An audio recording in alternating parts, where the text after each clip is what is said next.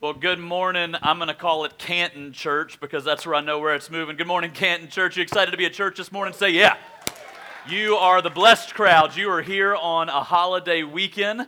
That God is going to do something special today and tomorrow for you because you decided not to go uh, to the lake or the pool or wherever everybody else might go today instead of coming to church. So thank you for being at church this morning. I'm excited uh, to be here. My name is Kyle Jackson, again from Fort Myers, Florida.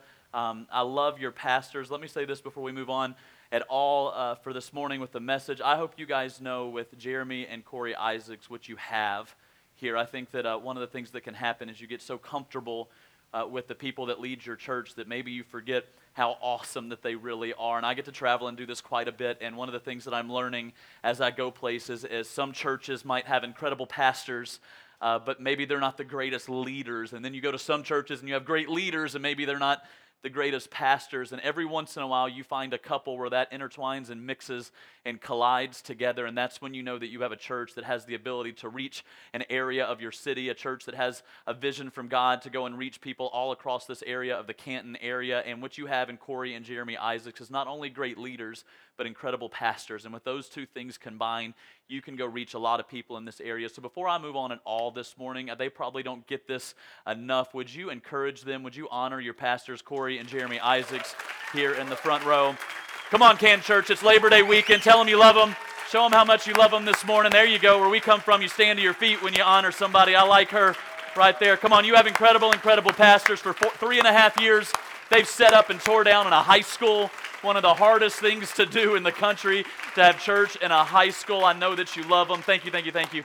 Awesome. So you guys have incredible pastors, and I know you know that, but tell them how much you love them. We, I'm here this weekend, and I'm so excited to be here this weekend. Where you guys are as a church, we did nine and a half years of mobile church. So you guys are three and a half years in. We beat you by six. Uh, so we did nine and a half years, four and a half in a movie theater, five and a half in a high school.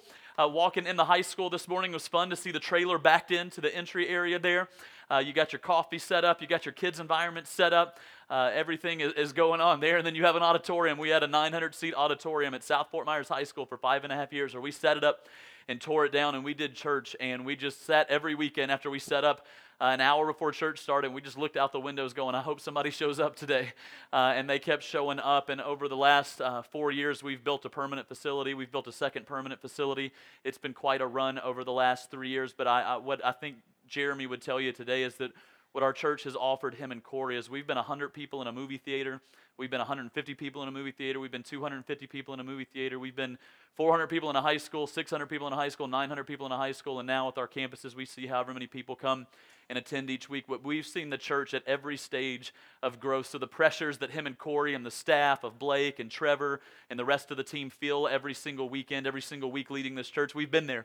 And, um, and it's not easy and it's hard. And doing mobile church is one of the hardest things that you'll ever do. And being a pastor is one of the hardest things that you'll ever do. And they're just doing an incredible, incredible job. I got to see the, the future home of Canton Church the other night with some of your leaders uh, that were there. And what an incredible space that God has just opened the door for you guys. He has opened the door in an incredible part of your city, right by Anytime Fitness. I told Jeremy, since he's going to tell me that I got thrown out by a girl to all of you, I told him he ought to be a buck 70 and in shape because when your church butts up to Anytime Fitness, there's no excuse anymore for anybody on staff to not be incredibly, incredibly fit. So, uh, so you guys have an incredible space uh, that you're going to uh, get an opportunity to have church in, and I love the fact that Mount Paran's allowing you guys to call it Canton Church. They're allowing to for you to be an arm of them, but allowing you to be uh, the flavor, so to speak, of church that, that's in Jeremy and Corey's hearts. And you have incredible leaders there at Mount Paran, and I love that they're going to allow you guys to to do what you need to do in order in order to reach people in this part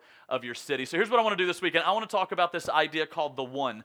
I want to talk about this this idea that each and every one of us were the one at some point in time. That's what Jesus came for, and that's what I think this new location is going to give you the opportunity to be as you move forward at this church. My wife is with me this morning, Jennifer. She's on staff full time at the church. Uh, we have a little daughter named Kaylee. They'll throw a picture up on the screen. She is two.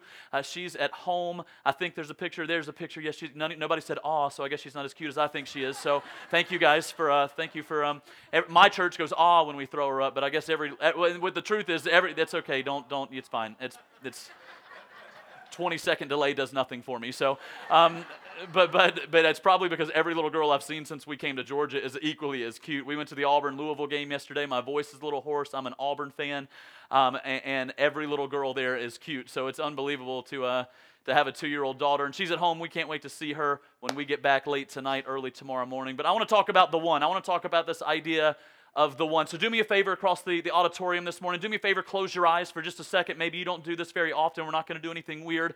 I promise you, Jeremy's not going to run around and start praying for you. So just close your eyes for a second. I want you to vision two things in your mind's eye view. I want you to, to first, I want you to remember the moment in time for every single one of you that are here this morning that you said yes to a relationship with Christ. I want you to remember back to that time. For some of you, it's going to be 20 or 30 years ago. For some of you, it's going to be five, six, seven years ago. Maybe it was at another church. Maybe it was at a youth camp. Maybe it was in your room with the parents sitting by you on the bed. Maybe it was in the last three and a half years here at, at this church at Sequoyah High School that you walked in and you said yes to relationship with Christ. Or maybe you came back after running from the church and with Christ for a long time. Maybe you came back and said, God, I need you to be at the center of my life. But remember that time. Where were you when you said yes to relationship with Christ? Remember how everything changed. Remember how nervous you were maybe before and how excited you were after, but every single one of us can remember the time and place where we said yes to a relationship with Christ. And then the second thing I want you to do with your eyes closed is I want you to remember the first time you walked into Sequoyah High School. I want you to remember the first time that you turned in off the highway there, you pulled in this idea of church in a high school. I want you to remember the first time you walked through the doors into the foyer. Maybe somebody greeted you. Maybe you got food, you got coffee, you checked your kids into the kids' area, you walked into the auditorium, they had worship. Jeremy did an okay job preaching, but you decided to come back anyway, and then maybe you got a Starbucks gift card on your third visit. Then you got involved. Your kids came out of kids' ministry and said, Mom, Daddy, it's awesome. I love it. Can you remember the first time that you walked into Sequoyah High School to come to Canton Church? And now, three and a half, two and a half, one and a half years later, you are who you are today because of this church. Do you remember the first time you said yes to a relationship with Christ? And do you remember the first time that you walked into this place? to Canton Church. You can open your eyes across the auditorium. Wake up, wake up, wake up. It's good. Wake up. Do you remember the first time? Do you remember when you said yes to a relationship with Christ? I remember sitting in my dad's Ford pickup, 1988 red Ford pickup in South Alabama. And he had just got done speaking at a revival. And I remember asking him, Daddy, what do, you, what do you have to do to say yes to Jesus? How do you invite him into your heart? And I remember saying yes to a relationship with Jesus Christ. I remember walking into to Fort Myers to a, high school, South Fort Myers High School, to Next Level Church when my wife and I moved there seven and a half years ago. I remember pulling onto the parking lot. I remember walking through the front doors. I remember the, the foyer with coffee and donuts and the kids' environments. I remember walking into the auditorium and the worship and the message. And I remember walking out of there and telling my wife, wow, this is different than what I was used to. I ran from the church for four and a half, five and a half years, never stepped foot in a church, and finally came back to my relationship with Christ, came running back at a high school just like this. I remember when I said yes to Jesus, and I remember when I walked into my church at a high school seven years ago. And I think that every single one of you can remember when you said yes to a relationship with Christ. You can remember how your life was before, and you can remember how now you know how your life is today. And you can remember when you walked into this place for the first time, and you walked into Canton Church, and something was different. You felt something different. God spoke to you in a different way than maybe He ever had before. Maybe you came from a different style of church and you had walked away from the church for a long time and you walked into this place, you're like, man, there's something different about this place. And I believe because of, of Corey and Jeremy's heart that this idea of the one that sits in their heart, that it does not matter how big this church get, it does not matter if it's in a high school, it does not matter if it's in a permanent location by Anytime Fitness two or three months from now, it does not matter where the church sits. All they want to do is create an environment where people that are far from God, people that maybe walked away from God in one season, or people that know God can come in and experience Him every single week and they can say yes to a relationship with Christ and they can walk in no matter where they are and they can find Jesus and they can walk in and use their gifts and their talents and their resources to come in and serve people in this area of your city in Canton. That's what's in their hearts. And today we sit in a high school, and 60 days from now we might sit in a permanent location, seven, five or six miles down the road. But at the end of the day, the heart will never change of what this church is about. And this church is about finding people that are far from God, finding people that don't know Jesus, and allowing them to see the gospel of Jesus Christ and allowing them to cross the line so that their life, for what it was, will never be the same when they say yes to Jesus. Again, the same thing that you did when you said yes to Jesus, and the same feeling you felt when you walked into this place three years ago, two years ago, or a year ago, they can experience as well. So, we're going to talk about this idea of the one. If you have your Bibles, Mark chapter 5, Mark chapter 5, you can flip to that or on your phone if you want to turn to that. Mark chapter 5, we're going to land in verse 21 through 26 for a little bit, and I want to spend some time telling you a story about what I believe Jesus came to earth for. I think it's the best story that God, when God sent Jesus to the earth, I believe this is the exact, this is one of those stories that is the heart and the center of who Jesus was, and I believe that it lines up with the heart of your lead pastors and what this church is going to be. Let me set up the story for just a second. Jesus was was preaching all day. The Bible records he was casting out demons. He was doing the whole deal. He was doing what he did. This is kind of in the in the the, right in the middle of the, the fame of Jesus, so to speak, that everybody knew about this Jesus. This was in the heart, in the middle of his ministry. And Jesus just got done speaking all day, and he got in a boat. He went across the Galilean Sea, and he landed on the other side. And again, he had been preaching all day. Imagine nine, ten hours. I'll do this two or three times on a weekend, and I'm exhausted. He's probably doing this for eight or nine hours to thousands of people, and he gets in a boat and he goes across the sea and he lands on the other side. My thought would be that he's landing on the other side, hoping that he gets a chance to just grab something to eat, maybe catch a nap, maybe uh, spend some time in prayer with God. But he lands on the other side, and sure enough, just like we read in the Bible so often, he lands on the other side of the sea, and there's a crowd.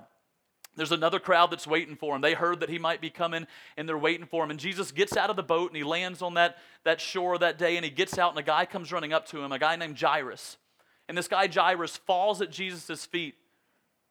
And he falls at Jesus' feet and he has a request for him. And I believe what we read over the next five or six verses in this story is exactly who Jesus was and exactly why Jesus came to this earth and exactly why the local church exists today. So if you want to read with me in Mark chapter 5, verses 21 through 34, it says this in verse 21. The verses will be on the screen. When Jesus had again crossed over by boat to the other side of the lake, a large crowd gathered around him while he was by the lake. Then one of the synagogue leaders named Jairus came, and when he saw Jesus, he fell at his feet. Verse 23 He pleaded earnestly with him, My little daughter is dying. Please come and put your hands on her so that she will be healed and live. Let's pause here for a second. Why is this important? Why does it matter when we read this story that Jairus was named? Why does it matter that Jairus came and fell at Jesus' feet? Because Jairus was somebody that was a synagogue leader. More than likely, the Bible records he was a Pharisee. And if you're familiar with Bible study at all, you know what the Pharisees thought about Jesus. They didn't really like this Jesus guy that showed up on the scene that was proclaiming to be the Son of God, that was, was coming and healing people, was doing things that were outside of tradition, that was doing things that were against the grain. That the, the Pharisees didn't really love this Jesus guy. They were trying to figure him out. But Jairus, at a moment of need, uh, Jairus at a moment of desperation, comes and he falls at Jesus' feet and he pleads with Jesus Jesus, my little daughter is dying. And I don't know who you are, and I don't know enough about you right now, and I don't, I don't actually get everything that you are, but from what I hear, I hear that you're healing people, and I hear that you might be the Son of God. Would you possibly come with me after preaching for nine or ten hours, after healing other people, after casting out demons? Would you come with me? I know you don't know me. I know you don't know my daughter, and I'm not even sure that you can heal her, but you are my last hope. Would you come with me and lay hands on my daughter and pray for her? And heal her. Verse, 20, verse 24, it says, So Jesus went with him. And a large crowd followed and pressed around him. And a woman was there who had been subject to bleeding for 12 years. Verse 26. See, she had suffered a great deal under the care of many doctors and had spent all she had, yet instead of getting better, she grew worse. What's going on here? Here's what's going on. Could you imagine today in today's world that if, that if, that if on CNN, because I was right across from the headquarters yesterday, so that's a good station to pick up, CNN. So on CNN, that, that they're broadcasting that Jesus, this guy that's proclaiming to be Son of God, that he was coming to Canton. And he was actually going to get dropped off right here in front of Sequoyah High School, and he was going to walk the road out here and he was going to head to somewhere else. Could you imagine if they broadcasted that on CNN, on ABC, on CBS, and they let everybody in this area know that this Jesus guy was coming and they were going to drop him off and he was going to walk down the road here? Could you imagine the crowd that would come out for something like that? I would assume we would come. Could you imagine from all the surrounding areas, from, from the areas of Woodstock and the areas of Buckhead, from all these areas around Atlanta? Could you imagine if they all showed up on the scene because this Jesus, this Son of God, was actually going to come and he was going to walk down our street here and he was going to preach somewhere down here on the corner? Could you imagine the amount of people that showed up? Could you imagine the chaos that's going on? And Jesus gets off of this boat right here. And again, I think in our minds we read the story and we go, oh, there were probably a few people gathered there on the seashore to, to see Jesus because they'd kind of heard he was, he was kind of cool. And I actually picture it being completely opposite. I believe there were thousands of people on that seashore, and Jesus had just preached for nine hours, and he gets out of the boat hoping to rest, hopeful to get a piece of pizza or something and hang out. And he gets out, and there's thousands of more people waiting on him. That they've heard about this Son of God, they've heard about this healer, they've heard about this teacher, they've heard about this guy, this rabbi that's coming that's different than the other ones. And he shows up, and this guy falls at his feet. Could you imagine the crowds out here? Could you imagine the chaos? And this guy falls at Jesus' feet. And he says, Will you heal my daughter? Jesus starts to walk with him down the street. Jesus' disciples, his bodyguards, are walking with him. They're surrounding him, but everybody's trying to reach out and touch them. But then in the crowd out here on the highway, there's a lady. And this lady's been sick for 12 years. She's gone to every doctor, she's gone to every medical center, she's gone to every specialist. She's spent all of her money, but yet for some reason she can't she can't figure out how to get healed. But she hears this Jesus is coming. And she decides, you know what? I'm going to try to get in the crowd. And what if I could reach out and touch him? What if I could reach out and grab him? Then maybe, maybe, just maybe, I could be healed. And Jesus comes walking down this crowd, and Jairus is walking with him, and this lady reaches out and touches him. And Jesus stops. And Jesus' disciples are like, God, you got to keep moving. You got to keep moving. The crowd's too big. You're going to get hurt. And Jesus goes, No, no, no. Somebody reached out and touched me. Three things in your notes this morning found in your worship guide there. If you want to take some notes with me, three realities on remembering that it's about the one, no matter where this church is, no matter which location it's in, whether it's in a high school, whether it's in a permanent facility, whether it's in three locations at the future, if that's what God wants to do with it. Remembering the heart of this place, the three realities to remember that it's about the one is this. Number one, no one is ever too far gone from being the one. No one's ever too far gone from being the one. And a woman was there who had been subject to bleeding for 12 years. By bleeding, the Bible records that there was a constant discharge of blood from her body, that she had gone to every specialist, every doctor. She could not figure it out, but Jesus was her last hope. And she shows up in this crowd and she reaches out to touch Jesus because maybe, just maybe, she could get healed. Jesus was her last hope. And you are never too far gone from the power of the Holy Spirit coming in and invading your life and changing your life. And every single one of us remember the time we said yes to a relationship with Jesus. We remember the issues that we had before we knew Christ. And this lady had issues. She had issues. But she believed that if she could reach out and touch Jesus, maybe, just maybe, she could be healed. We were standing in a huddle before, before church started here just a little while ago, and I was listening to people share wins. And wins are a name and a story of somebody's life who's been changed or transformed in this church. We read a leaders' night the other night, and they talked about the bass player that's up here playing bass. And Jeremy and Corey are telling me that story in their car with a smile on their face, saying, "Man, he was. He, they were just. They were distant from church, and they knew God, but they they weren't necessarily. They weren't living their life all for Jesus. But then they showed up in this place, and something changed in them." There's a girl named Jennifer who shared her story out in the foyer for just a second. This was her second month being here, and she's already jumped onto a service team, and she's already served. And I could tell on her face, with a smile on her face, that this place is already changing her life. And when asking Jeremy about it and him telling a little bit about her story, Jennifer, I don't know where you're at in the auditorium this morning or if you're in here at all, but I hope you know they're so proud of you. They're so glad that you would come to this church. They're so excited that, that this would be a place that you could come in and whatever your story is, that God could come in and He could change your life. I hope every single one of you know that no one's ever too far gone from being the one. That nobody's ever too far gone. It does not matter your past, it does not matter your present. That all you have to do is walk in and say, God, I'm ready for a change. Jesus, I need you in my life. Holy Spirit, would you come and lead me in my life? You're never too far gone from being the one. And maybe you're here this weekend, maybe you're here in this service and something's going on in your life. Maybe your marriage is a little rocky.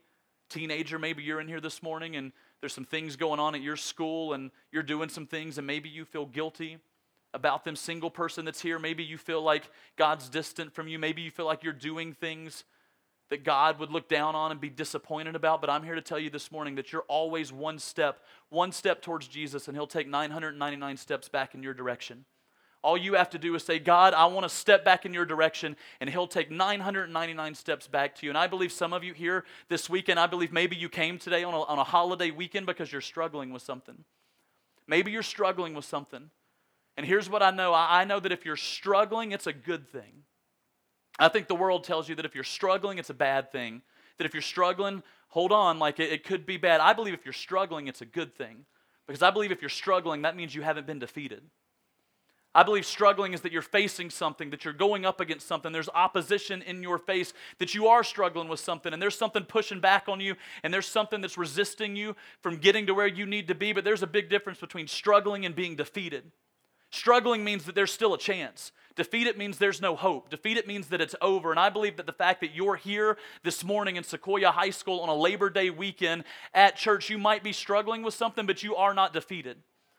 That you are one step for saying, Jesus, I need you in my life. And you're one step from going, God, I need you to come in and invade that area of my marriage. I need you to come in and invade that area of my depression. I need you to come in and invade that area of my finances. God, I'm struggling, but I have not been defeated. There's still hope. And there's not a single person in this area. I don't know who it is in your family. I don't know who it is in your workplace. I don't know who it is in your neighborhood that you might look on and go, yeah. I mean, God, they're probably a little too far gone. Like, I'm not sure, I'm not sure we can reach them. And I would encourage you this morning from the high school to a permanent location and wherever God wants to move it forward from there that no one's ever too far gone from Jesus changing their life. Look what it says in the next couple verses here. In verse 27, it says, When she heard about Jesus, speaking of the lady who had been bleeding, when she heard about Jesus, she came up and behind him in the crowd and she touched his cloak. Because she thought, if I could just touch his clothes, I will be healed. The fact that she touched Jesus right here, by the way, makes him ceremonially unclean. That somebody like this had to come out into the marketplace, somebody like this had to come out into public, and she had to scream, unclean, unclean, unclean, so that nobody would touch her because everybody else in the public thought she was too far gone from, from ever being healed. That if she were to touch them or get near them, then they would be they wouldn't be in the right standing with God. So the fact that she reaches out and touches Jesus right here is important in itself because Jesus shouldn't do anything. There's a whole ceremony and ritual that Jesus is supposed to go through right here in order to do anything because she was unclean and she touched him. If I could just touch his clothes, I will be healed. Verse 29 immediately her bleeding stopped, and she felt in her body that she was freed from her suffering. The second reality we need to know this morning about remembering that it's about the one is this is that we've all needed an environment where we can reach out and touch Jesus.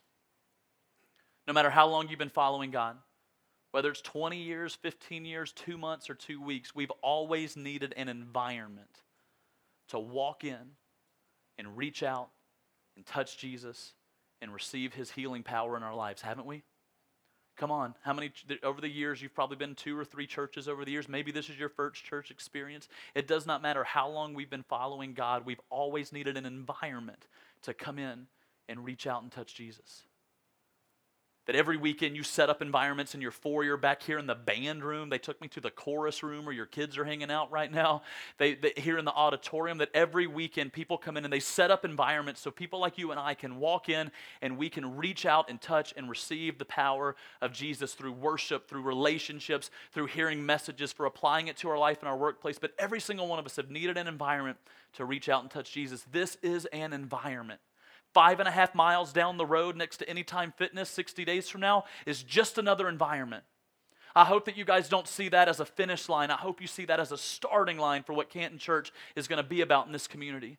I hope that you don't say, "Great, we're not we're not mobile anymore. We finally have a permanent church building." It is not a church building. It is an environment for people that are far from God that they can walk in and receive and reach out and touch the power of Jesus. It is an environment where people like you and I can use our gifts and our talents and our resources to serve Jesus, just like Jesus served this lady, just like Jesus served Jairus by going to heal his daughter. That he stopped and said, "You know what? I'm tired. I'm exhausted. I want to eat a piece of pizza. I want to take a nap." But there's two or three people here that need to receive the power of Jesus. This is an environment, that will be an environment in the heart of your pastors that we will continue to create environments where people come in and they can experience Jesus because here's the, here's the, the story of Jesus that everybody wants it to be that, that a lot of people think that, that the gospel of Jesus Christ is that when we receive him that we will have no more pain, we will have no more struggle, there will be no more hurt.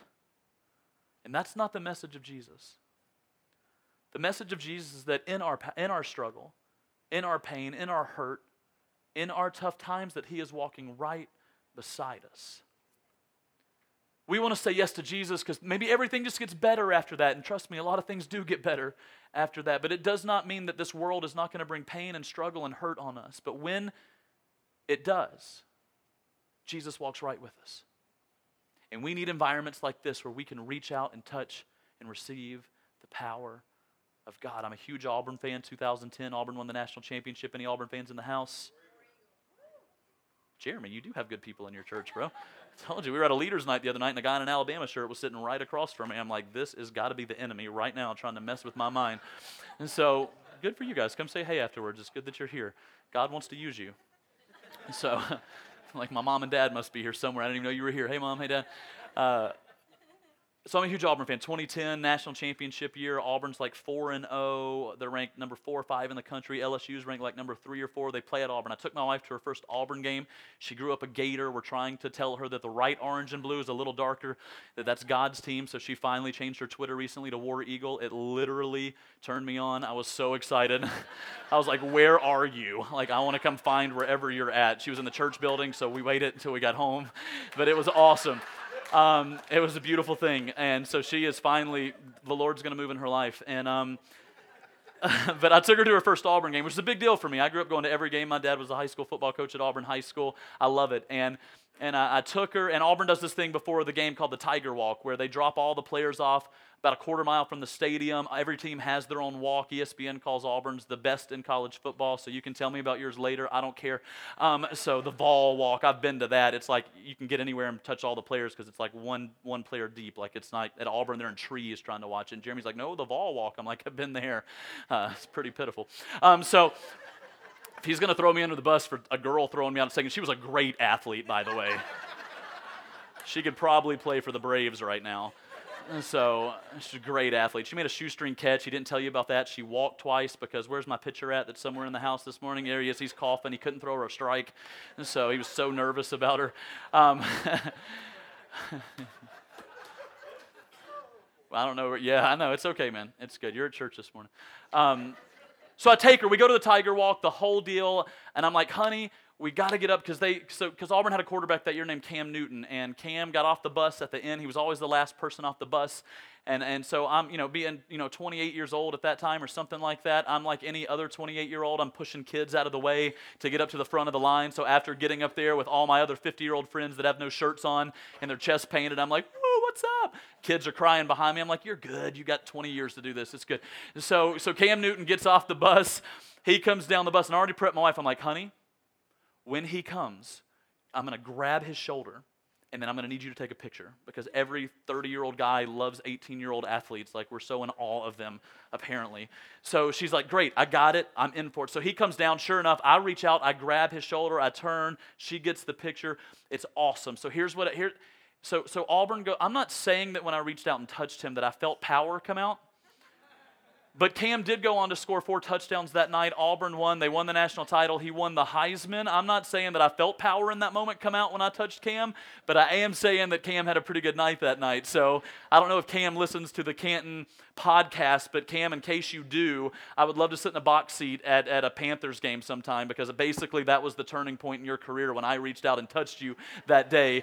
Like the power of Jesus came out. I just, that's what I feel at least. So hashtag Panthers, hashtag Cammy Cam, whatever it does to get on the internet so Cam can watch me. I'm trying to get tickets to a Panthers game. But anyway, so that, why, why does that matter? Watch this transition because just like I touched Cam that day, you need to set up environments where people can reach out and touch and receive the power of Jesus too. So awful transition. Listen, you need environments You need environments. Come on, whose life has been changed in this church over the last three and a half years? How many more people's lives does God want to change through this church in the years to come? I believe it's actually hundreds and hundreds and hundreds of more lives. I believe that one of the things that happens in church is we get comfortable with our parking place, our coffee, our donuts, our seat. We like it when he leads worship, not as much when he does, and Jeremy has to lead it every once in a while. We're like, Ugh. so, we, but and we love and oh, Jeremy, he does such a good job preaching, and and we've got our friends and we've got our seat, but listen, there are people all across this community that don't have a seat yet. And there are people all across this community that they died tomorrow, they might not enter the gates of heaven. And it is this church's job to create environments in a new permanent location or wherever that is in the future where people can come in and reach out and touch Jesus and receive his healing power. Nobody in this community is too far gone from being the one, and all they need are environments to walk in and reach out and touch and receive the power of Jesus. Look what he says as he as he goes on here. I love this. I love this next part, verse 30. At once Jesus realized that power had gone on from him. I felt the same thing when I touched Cam that day. I'm more than willing to show up at a Georgia game if I need to and, and, reach out and touch any of your players. You just let me know. At the Georgia walk, I'm, I'm sure I can get right up by the front. I'm going to be in so much trouble. Auburn's going to be like seven and five this year, and you guys are going to hammer me. I'm going to have people yelling at me on Facebook. I'm like, who are they? And then I look it up, and they're from Canton, Georgia. I'm like, ah, that makes sense. He turned around in the crowd and asked, Who touched my clothes? You see the people crowding against you, his disciples answered, and yet you can ask, Who touched me? Massive crowd. Jesus is the Son of God. He's walking down the highway up here. He's walking with some guy to heal his daughter after nine or 10 hours of work. Come on, somebody. We work like nine hours a day and we sit in Atlanta traffic and we get home and we're exhausted, right? Nine hours of preaching, healing people, casting out demons, boat ride across the ocean, gets out, another crowd. My man's exhausted here. Again, he got sent to earth as, as human, so he, there's nothing going on here where he's not as tired as any of us would normally be either. And he gets out and he's walking and somebody reaches out and touches him and he feels power come out of him. And he said, Who touched me? And his disciples are like, Jesus, keep moving. The crowds are too big. The crowds are too big. You're going to get hurt. Somebody's going to trample. You got to keep moving. And Jesus goes, No. Somebody reached out and touched me. Somebody reached out and called my name. I want to know who it is. This is one of my favorite places in the Bible because I believe it speaks to exactly who Jesus was. Verse 32 But Jesus kept looking around to see who had done it. I picture Jesus in that crowd stopping and looking around and his disciples trying to pull him and him going, "Hey, chill for a second. Somebody reached out and touched me. I felt somebody reach out and touch me. I felt my I felt power go out for me. I felt somebody call on my name. I want to know who did it." And then I picture Jesus looking down and seeing that lady on the ground I think that she was probably reaching to two or three people's legs, just trying to get a trying to get a touch of his coat or his cloak, just trying to just if he, if I could just touch Jesus, maybe just maybe I could be healed. And I picture Jesus looking down and seeing that lady. After the entire community had told her that she was unclean and that nobody could heal her. And I picture Jesus getting on a knee clearing a couple people out of the way, getting on a knee and looking that lady eye to eye. And I bet they had a moment that we just can't see in the Bible because it's not recorded that way. I picture that lady weeping. I picture everybody standing around her in our world today. They'd be taking pictures like crazy. Media would be all up in their face. And I believe in that moment, Jesus, the crowds meant nothing. Jesus didn't mind crowds, but he was never impressed by them either. All throughout the Bible, Jesus is always looking for the one person that's reaching out to touch him, the one person that's reaching out to call on his name. Verse 33 Then the woman, knowing what had happened to her, came and fell at his feet, trembling with fear, and told him the whole truth. And I picture him on his knee, looking her eye to eye, and he said to her, Daughter, not outcast, not sinner not unclean woman. Daughter, Your faith has healed you. Go in peace and be freed from your suffering. The third reality about remembering that it's about the one is this church goes from a high school to a permanent location, and I hope that you can get this in your heart today. Number three, our situation is always personal to God. It's always personal to God. But Jesus kept looking around to see who had done it. And here's what I think this morning, Canton Church. I believe if you don't hear anything else I said, I believe that God sent me from Fort Myers, Florida, all the way up here this weekend to watch an Auburn game and to speak to you this morning. Jesus was never impressed by the crowds. It didn't bother him. But he was always making sure, story after story in the Bible, that we remember today that it's still about the one that we walked into this place three and a half years ago, two and a half years ago, and I don't know what our issues were. I'll tell you what mine was when I walked into a high school seven and a half years ago. My dad was a traveling speaker for a long time, and my mom had an affair that I walked in on at 18. And my dad got fired because it didn't look good in the Bible Belt that they were going through a divorce. And it was on the front page of the paper. And I watched everybody who loved my dad and our family turn their back on him. He was the number one sought after speaker in the southeastern part of the United States for any athletic event for over 10 years. That happened, and four months later, he's spraying bugs for Terminix in a one bedroom apartment in Millbrook, Alabama. And my mom went off the deep end, and my dad went off the deep end. And I went back to Nashville, Tennessee to play college baseball, and I walked away from God. And I did things that I'd be embarrassed to tell you about this morning. But I can remember sitting in my dad's truck at five years old, saying yes to a relationship with Christ for the first time. And I might have walked away from him for a season. But as soon as I walked into South Fort Myers High School seven and a half years ago, it was an environment where I was able to reach out exactly where I was at because it was personal to God. I was able to reach out in that environment and touch Him and receive His healing power that I actually thought that I was too far gone from being the one. I thought that I had done some things that God might not ever forgive. So to stand in front of you this morning is so humbling for me. But I hope you know this morning, I don't care how big Canton Church gets big in Jesus' name. I hope that it gets stinking big because I think that you can reach people just like me, just like you, just like your family members who are far from God right now, just like the coworkers that you walk by every day and you go, man, if they just knew Jesus, what if this is the church that's supposed to reach them? What if it's that building five and a they might not have ever come to Sequoyah High School, but what if they'll come to that location?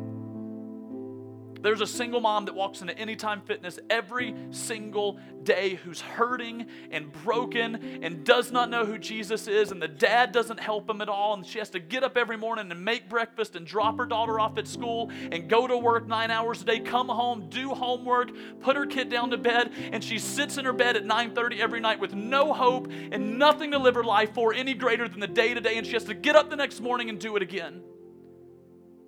But what if she walks into that building on Easter next year? And she recognizes that her situation is personal to God. And because of that environment, and because of people like you who use your gifts and your talents and your resources to set up environments like that, what if she walks in and she finds that she can reach out and touch and receive the healing power of Jesus? It does not matter where this church is located. All that matters is that the heart stays the same. And I've talked to your pastors enough over the last three and a half years and this weekend while we're up here to know that the heart is that this church and all of you who call it its home would go and reach people for Jesus. So, two things, two applications, two action steps this morning. Number one, if you call this place your home, this place has helped change your life or your teenager's life or your kid's life, if that's you this morning you're someone who can close your eyes and you know what, I said yes to Jesus 10 years ago. And then I walked into this place two years ago, three years ago, and my, my walk with Jesus is actually different. I didn't realize there was an expression of the body of Christ like this that's so life giving and fun and, and energizing. And I, I didn't even realize this existed. If that's you and you would call this place your home, would you do me a favor over the next 60 days? Would you trust your leaders like never before? Would you pray for them like never before? Would you give like never before? Would you serve like never before? Would you lead like never before? Because what if God wants to do something special when you guys move from here to the location down the street? Do not let five miles throw you off. Don't let five miles throw you off from all that God's done in your heart and in your life at this place just because we're moving locations. Don't let, don't let the enemy try to speak to your heart that it's not the same and we loved the high school and now it's over here. Don't let the enemy do that because that's what he wants to do. The enemy's going to want to tell you, well, man, it was it, when we were at Sequoyah, it was different, and now over here, it's good, but it's not the same. Listen, the building might look different, but the heart is the same. And I believe just like all of you walked into this place and God has changed your life, He wants to use you to change people's lives in that building in the future. If you're here and you call Canton Church your home, would you get behind this move like never before? If there's 10 or 20% of you of you that's going, well, I just don't know, would that would you move that across the line starting today? Because what could it look like with 200 people that are behind a move, 200 people that are behind this idea that this could be the church that could reach people in that area like never before? What could it look like with that amount of people moving forward and the momentum that that could create at that new building? I'm so excited to hear about your first couple weeks in that building. It's not about how many people show up, it's about how many lives are changed. And if that's you this morning, I would ask you cross the line in your heart.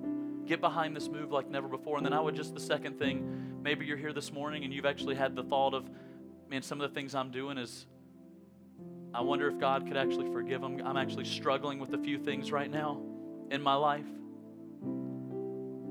Again, hey, listen, if you're struggling with something, that's okay. It's a good thing. It means you haven't been defeated, it means there's hope. If you're struggling with something this morning, can I pray for you? Because I promise you, at the end of the day, the guy 12 hours from here in Fort Myers, Florida, walking into high school seven and a half years ago that was hurt from some things that happened in his life with church, that was doing some things to cover up that pain that I wouldn't want to tell you about today because it's embarrassing. That when I said that prayer to God, I'm struggling with this idea of coming back to you full term, and I'm struggling with this idea about being involved and leading in your local church again. When I offered that prayer to God, it was personal to Him and we think, I'm not sure God hears my prayers with as many people that are asking Him to do stuff. I promise you, when you reach out to God, He goes, Somebody called my name. And He turns around and He gets on a knee and He says, Son, daughter, I hear you. And I'll heal your heart. If that's you this morning, I'd love to pray for you. Can we bow our heads all across this place as we close in prayer? For all of you who call Canton Church your home and you've been coming for two, three years, one year, two months even, and you're bought in. I want to pray for you and that you would use your gifts and your talents and your resources to go reach more people for Jesus.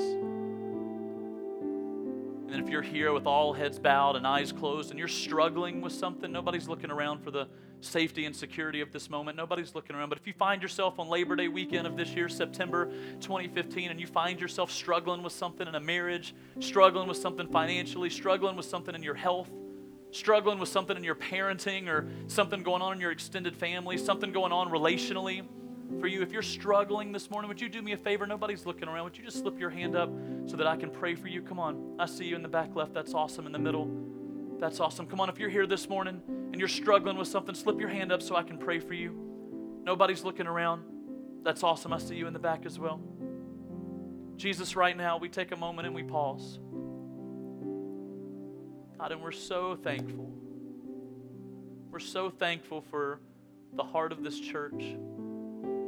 We're so thankful that you opened a door here close to four years ago where we could have church, and the lives that have been changed have been great.